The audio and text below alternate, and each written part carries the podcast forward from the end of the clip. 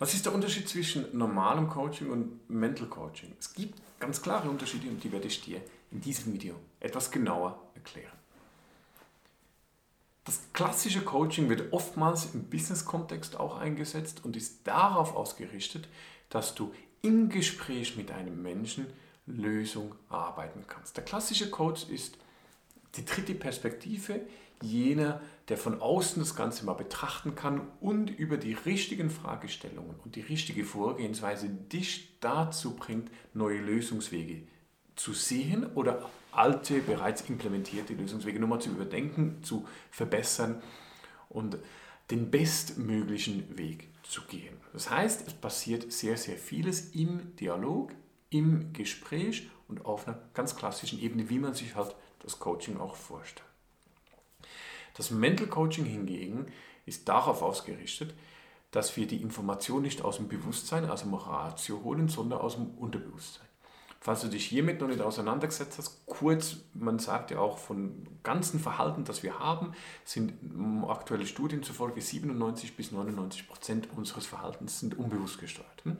Das Unterbewusstsein beherbergt Informationen, das heißt alle Erlebnisse, alle Gefühle, ähm, ähm, beherbergt die ganzen Prozesse des Körpers, das heißt das autonome vegetative Nervensystem, äh, Visualität, Kreativität, also alles, was eigentlich unser Leben steuert. Und im Mental Coaching greifst du auf dieses Unterbewusstsein zu und nutzt es, um eben Sachen, die nicht aus Moratio kommen, zu lösen. Jetzt ist der Unterschied, beim Mental Coaching gehen wir meistens in die Entspannung hinein und arbeiten uns einen Zugriff aufs Unterbewusstsein. Jetzt ist hier auch schon, wie du merkst, der Unterschied zum klassischen Coaching, dass der Kunde bereit sein muss, um überhaupt an sich zu arbeiten.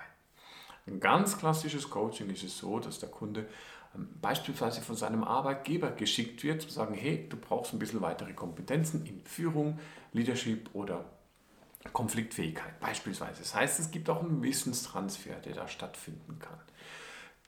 Der Coachee muss nicht zwingend mitmachen, klar, ist es sinnvoll, aber du kannst auch mit ihm arbeiten, wenn die Bereitschaft so lala ist. Beim Mental Coaching ist es in der Tat so, dass du unglaublich schnelle und nachhaltige Resultate generieren kannst, aber die, der Wille zur Zusammenarbeit ist matchentscheidend. Hm? Jetzt beispielsweise, damit du ein konkretes Beispiel hast, wenn es darum geht, ein Ziel zu erreichen. Hm? Nehmen wir mal einen Kunde, der hat ein Ziel das er gerne erreichen möchte.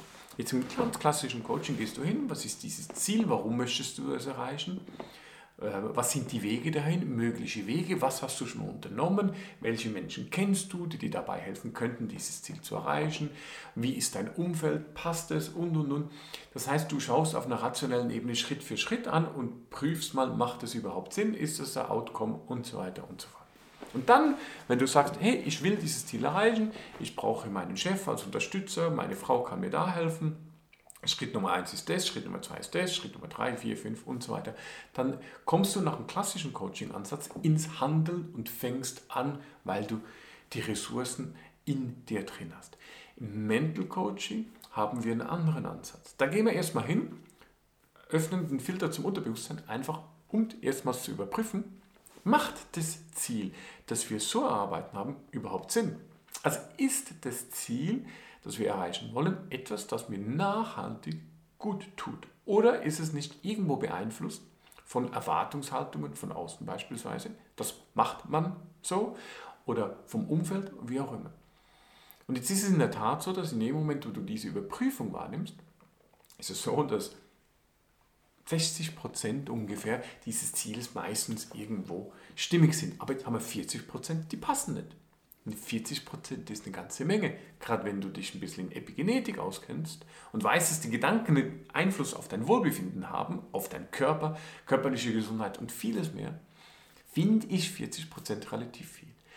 Und jetzt ist aber die Frage, warum passt es nicht hundertprozentig? Hm? Im normalen Coaching sagt man nur, da habe ich das Gefühl, da will ich hin. Warum? Ob jetzt das einfach für mein Umfeld ist oder für, für, weil mein Papa immer gesagt hat, man muss doch oder man sollte doch erfolgreich sein, beispielsweise, wird hier nicht überprüft. Hm? Sondern ich tue das und hoffe, dass es gut kommt. Und hier überprüfe ich das und im Mental Coaching schaue ich dann auch, was sind diese 40 Prozent? Warum passen die noch nicht?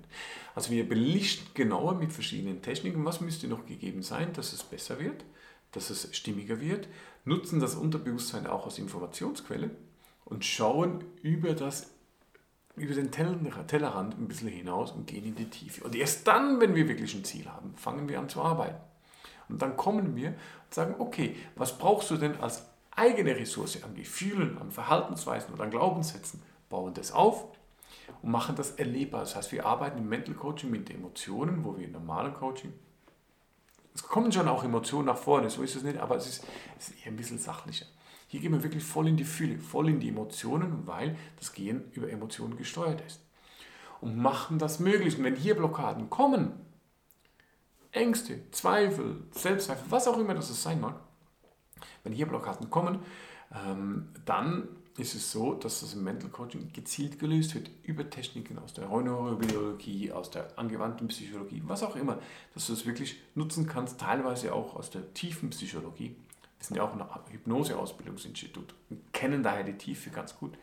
Heißt, du löst das auch im normalen Coaching, versuchst du halt das, einen Weg drumherum zu finden. Hm? Und jetzt merkst du auch schon, was ist der Unterschied zwischen normalem Coaching und Mental Coaching? So das normale Coaching ist so für die ganz klassischen Coaching-Anwendungen, wie man sich es auch vorstellt, sehr gut geeignet. Passt. Wenn eine Führungskraft sich neue Fähigkeiten aneignen muss, dann ist das absolut in Ordnung.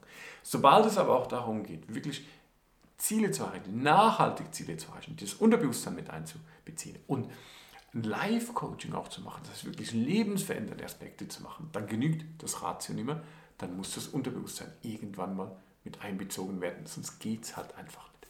Und das ist Mental Coaching, das heißt mit Emotionen arbeiten, das Unterbewusstsein mit einbeziehen, Blockaden auch lösen und viel, viel weiter planen für den Menschen, nicht für die Organisation, sondern Mental Coaching ist wirklich für die Menschen, viel, viel weiter zu planen. Das heißt, das, was du tust, dass das wirklich auch ähm, halt nachhaltig integriert sein kann und nachhaltig auch dem Kunden gut tut und nicht, dass du ihn innerhalb von kürzester Zeit ins nächste Burnout hineinjagst, weil das wäre nicht so toll. Hm?